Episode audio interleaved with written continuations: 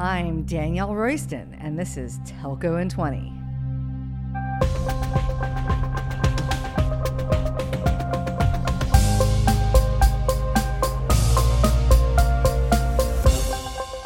All right, guys, it's time to unleash the Dur. So, you all know how much I love Elon Musk and his mission to Mars. And to accomplish that mission, he knew he had to build a really big rocket to get there. Do you know what he calls his rocket? He calls it the BFR. You know what BFR stands for, right? I think he tried to get everyone to think the F stands for Falcon, but we all know what it really means. And just like Elon, you telcos out there need a BFC to help you achieve your goals as well. So we're kicking off the next series on the podcast, and I'm calling it the BFCs. Yes, the big fucking clouds. Can I say that on a podcast? Oh well, fuck it. BFCs, the big fucking clouds. So for the BFC series, we're going to take you inside the big three cloud vendors Amazon's AWS, Google Cloud Platform, and Microsoft Azure to help you navigate and decide which hyperscaler is right for you, but also give them the opportunity to tell us why they think telco should pick them as their BFC. Today, we're talking to the carrier grade cloud people themselves. We have Azure on the podcast, so let's take 20. Rick Lievano is Worldwide Director of Industry Technology Strategy at Microsoft. Rick, welcome to our podcast. Hey, DR, nice to talk to you again. Thanks for having me. Awesome. So, I guess to start out, you know, your title, Worldwide Director of Industry Technology Strategy, sounds like a really big job. So, what are the kinds of things that you think about and focus on each week and each quarter for Microsoft? Uh, maybe a little bit of background because a lot of people don't know that Microsoft indeed has a telecom practice, mm-hmm. right? So, we do. And I'm part of this corporate team that's really focused on the success of our telecom customers all over the globe. I really work with the Microsoft field sales teams. Mm-hmm. I also work closely with our product groups. But maybe most importantly, I really work with a very large ecosystem of telco partners. And these are the folks that are really building the telco specific solutions on the Microsoft platform, right? So you know that Microsoft, you know, we're really a platform company. Yep. Um, that's our core focus. Mm-hmm. We really rely on on either customers or partners like like CSG, like Netcracker or Amdocs that really build those solutions on top of our Azure platform. And so I kind of see myself as this uh, conductor uh, of this grand telecom orchestra at Microsoft, right? Getting all the various groups to collaborate and then connecting the dots wherever necessary. Yeah, that's awesome. I think I, I read in your LinkedIn profile that you've been with Microsoft for almost 22 years, which is crazy and awesome. Ridiculous. And so what keeps you there and keeps you excited about about the Microsoft future? Are there like particular projects that are going on that really get you jazzed and, and proud to represent that organization?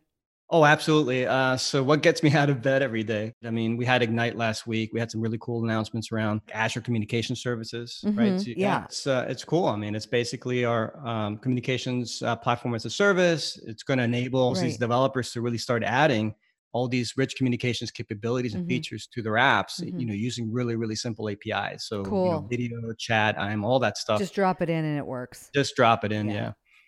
Another cool thing was Azure Orbital. Yeah, the LEO stuff. It basically allows you to connect and communicate and control satellites, start processing all the data that these little gadgets generate, and then be able to just pump that data right into Azure, right? So you can start processing that data immediately, start going through analytics, you know, all your geospatial tools, machine learning immediately right from the get go. So another cool one.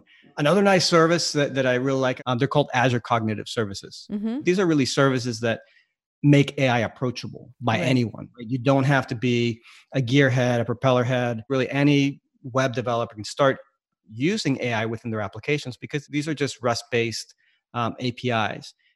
And so, in short, with cognitive services, it really enables your apps to see, to hear, to speak, and really understand language. And they're super, super easy to use. We provide some base models machine learning models that you start with, but you can really easily extend them uh, to behave however you want and to address your own business. Well, I think what people fail to really realize are all these sort of drag and drop capabilities. Agreed, yeah. There's these little building blocks. That's right? exactly what they are. Yeah. Right? Mm-hmm. They're not snippets of code, but they're like little blocks. And I'm just going to grab this off the Microsoft shelf and drop it into my app. Yeah, that's exactly right. That's the one thing that I still don't think people in telco really understand. Get your stuff up there and then start to use these building blocks to like change and learn and grow. And, you know, I like to say standing on the shoulders of Microsoft, right? Like one of the best technology organizations in the world. And I get to leverage your dev team for for my benefit. And so I keep evangelizing that, you know, till I'm blue in the face. I'm always the crazy person talking about public cloud, but that's where I think it's not the hardware that's the advantage of public cloud. It's the software. It's these building blocks you can leverage for your app. We hear you loud and clear. You're absolutely right. Yeah. Yeah, I'm so excited. And so late September, Jason Zander, you know, EVP for Azure, put out his big blog post on Azure for operators, Affirmed and, and Metaswitch. You guys want to be known as the carrier grade cloud. So if you're in the room with a bunch of telco execs, how do you explain that to them? Doesn't it just sound cool? Azure, carrier grade cloud. I mean, it's perfect. it's great branding. I love it. Actually, it's really it really awesome. illustrates the heavy investments that we're making in telco. No question about that. Um, you mentioned Affirmed, the Metaswitch. These are great acquisitions, and uh, with them, we're really gaining all these telco specific functions. But really, more importantly, I think we're getting an infusion of telco DNA straight into our Azure team, right? So, I mean, that's a clear differentiator across the industry. Mm-hmm. We have now over 200 telco engineers, not cloud engineers, not software developers that, you know, understand how to build for the cloud. These are software engineers that know how to build for the industry. They deeply understand telco. And if yep. we marry that telco DNA with all of our existing expertise in cloud, I mean, you're going to get capabilities that no other provider can match. And you really do get the carrier grade cloud. So, are there three, four other reasons that sort of separate you guys from AWS and GCP in terms of why a telco should pick you? Know, I don't think there's three or four. There's probably 20, but yeah. I'll, I'll, try to narrow it down. First, uh, we really do want to partner with telcos, right? We want to bring the power of the cloud and the edge to their networks. And we have a really broad edge set of products that are really relevant to, to what telcos do. And what really should be clear is that we can't uh, make our vision a reality without telcos. We need them. And so partnering is key. Mm-hmm. The second one is that we do want to work with telcos to um, help them around reducing costs, but maybe more importantly, around in- increasing revenues. We know that collectively telcos are probably spending upwards of a trillion dollars on deploying 5G over mm-hmm. the network. Mm-hmm. I mean, that's a bundle of cash. Yeah. And we know yeah. that uh, traditional devices are just not going to cut the mustard, right? It's not going to pay the bill by upgrading your subscriber base from 4G LTE to mm-hmm. 5G. So, you know, there's a whole new suite of value added services that telcos need to deliver. You're going to be able to do it with much greater cost efficiency and with a lower capital investment that you could ever do before. This, I think, is the most critical component of them all is that we're really doing this under an umbrella of trust, right? And and not only as it relates to to security and privacy, but also around as a trusted partner who doesn't compete with your core business as a telco, right? So again, we're a platform company.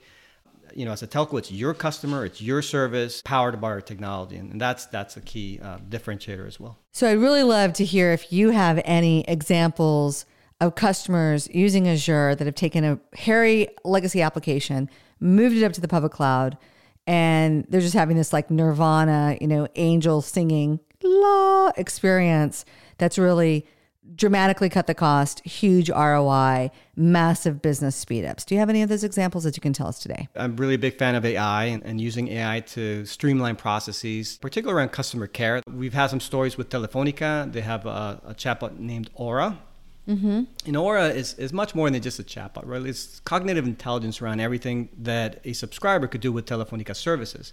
So not only can they use it for customer care, you know, how's my bill, but also support issues. You know, my internet's not working. They yeah. have a digital agent um, akin to like an Alexa that's powered by Aura and Microsoft AI. And then they can use that to interact with their Telefonica services, even TV services. They, yeah. in fact, developed an entire uh, application platform where developers can really start uh, creating these apps for this Aura device. Um, Movistar Home is the name of it. So that one is is really cool. Well, we I have, think this you know, is a yeah. really big idea, right? Which is starting to use kind of like the machine learning or the AI, that you know, the chatbots that kind of predict your problem and help Absolutely, customers. Yeah. Because if there is a universal human experience, it is that it's really hard to do business through telco. My mom, her internet went down here in the United States, and she would rather call me and have me troubleshoot it than like call her provider. And so I think this is a really big opportunity for Yeah. telcos, right? To come out as the leading provider of awesome customer experience. And so, do you have visibility when it doesn't go right? Why don't these projects go right? Yeah, I mean, if you're referring to to chatbot projects specifically, some of these have been underwhelming because again, they've been too simple, right? Yeah, They're I just- think you have to yeah. really spend good time. Like, I mean, sure, you're going to get the easy ones like, what's my bill and how do I pay it? But to make it really valuable, there is a little bit of a learning curve for the chatbot. But once it's working and you really trust the technology, the results are huge. And we've done this not only with Telefonica, but Vodafone TOBi, powered by our platform, Mm-hmm. uh, Telecom Italia teams. They have uh, Angie, that's another all example have of a customer names. care bot. They all have names, and, and for the most part, they're all going to be powered with Microsoft AI. So it's uh, really exciting. Maybe most importantly, again, we also have this ecosystem of partners. We actually have partners that have developed bot solutions specifically for chatbots, right? So from day one, you can already start addressing 4,000 plus intents that are specific to a telecom operator across multiple languages. So you don't have to build that language model from the ground up or from zero, right? Exactly, exactly. So, if you guys could name drop and kind of brag, what are some of the telecom companies that are Azure customers? I mean, just about everybody's using Azure uh, in some way, shape, or form. We did announce partnerships, deep partnerships with AT&T, with uh, NTT Docomo, Reliance Jio, Telefonica, mm-hmm. Telstra. I mean, uh, you know, a lot of big tier ones. Yeah. And they've all All over the selected, yeah, they've selected Azure as their preferred cloud, which is great for us. And then I saw you guys did a little experiment with a data center underwater, right? So, what can you tell us about that crazy experiment? Are you guys getting ready to Yeah. move it into space? Space doesn't sound like the friendliest environment for a data center, but hey, neither does the bottom of the ocean, right? Yeah, yeah. That's uh, There's no humans. project- right. That's actually a good thing. Yeah, uh, totally. For running a data center. So Project Natick is what you're, you're mentioning, and yeah, that's a really exciting project. It's part of Microsoft Research, and and really their objective was to evaluate the feasibility of, of underwater data centers. You know, like in the U.S., about half of the population is within 60 miles, within 100 kilometers from uh, the ocean, from Mm-hmm. the shore, right? I, I think one of the really cool findings is that when they developed this capsule that you know they had underwater, they actually had a duplicate version of that, which they placed in a traditional data center. Mm-hmm. And, and this actually this surprised me. The Natick data center underwater had one eighth the failure rate of the same set of components that were on land. So, So no far, humans. far less. Yeah. I just think the experimentation is super Yeah. interesting, right? But I think we're we're getting to the point where we're going to start talking about a global telco. Oh, ab- right? Like absolutely. And I mean, imagine telcos should absolutely be taking advantage of these capabilities, right? Maybe space is next. maybe space is next. I mean, maybe not in my lifetime. I'm, I turned 50 in in like a month and a half here. Yuck. But Elon Musk is working like crazy to get us to Mars, right? We're Right, going to need the internet in space. We're going to need data centers like on the moon, right? And who's going to do that? So Yeah, to it's cool to to, see you guys extent, yeah. experimenting. I think it's really innovative and, and it's fun. I think it's really fun. So you guys pretty well known won the Jedi contract from the Department of Defense. Right. And that was like a pretty big battle. Can you just like describe what that was about? The Department of Defense issued this this contract, and it was for the Joint Enterprise Defense uh, Infrastructure, which you know, JEDI, the coolest acronym ever. It's yeah, right? Star Wars. It caught my eye because it was Star Wars. so it's it's really a contract to deliver you know all the latest uh, advancements in, in enterprise cloud to the DoD. It was priced at over ten billion dollars, um, one of the largest, if not the largest, single cloud contract that, that's ever been Yep. issued. If you think nothing else, if DoD thinks that Azure is scalable and secure enough for all of its you know mission critical and highly classified workloads, I think it's pretty fair to say that Azure is going to be sufficiently secure for the carrier workloads that we normally handle. I was just on a panel last week where that was the first question of like, Really, is it yeah. secure enough? And I'm like, guys, banking's using it, the U.S. government's using it. You It's know, like banging the- your head on the on the wall. Yeah. Yeah. Um, I was in a meeting. It was one of the last trips I went on before COVID hit. Someone said, well, all the public cloud vendors are American companies, and we're concerned about the geopolitical risks of moving yeah. our stuff to the public cloud. I don't know that our government is really helping us on this. For example, the TikTok deal, um, you know, the very public Huawei ban. I sort of think it's a little bit dangerous. Like, where do you draw the line where our government is kind of intervening with these like private sector businesses and telling them who can own them and who can run them and so I don't know if you have a point of view on that. Yeah, I mean, all. I've even added the Patriot Act to that, right? That's uh, mm-hmm. really caused some fear across um, some telcos outside of the U.S. Uh, I mean, I'd have no specific expertise or knowledge around, you know, TikTok or or even yeah. some of the Huawei stuff. However, yeah. I think it was broadly reported that we did meet with the White House related to alternatives to Huawei. Makes sense. One of the largest technology companies. What can we do to ultimately yeah. help basically have a national sponsor for these types of workloads? Our legal department has been, you know, a voice for privacy and for uh, sovereignty of data. Uh, mm-hmm. Uh, working, you know, with governments outside of the U.S., ensuring that again we will protect that data as their local laws require us to do. We've actually sued uh, the U.S. government already uh, related to some subpoenas that uh, were issued for data outside of the U.S. So, you know, we are actually fighting on behalf of our, our customers there. Uh, and we don't shy away from that battle, right? And we've made it very clear that we are the number one company with regards to uh, security and privacy, and that will continue to be the case. Yeah, and I think that's really important for people to hear that you guys are fighting those fights. So that's awesome.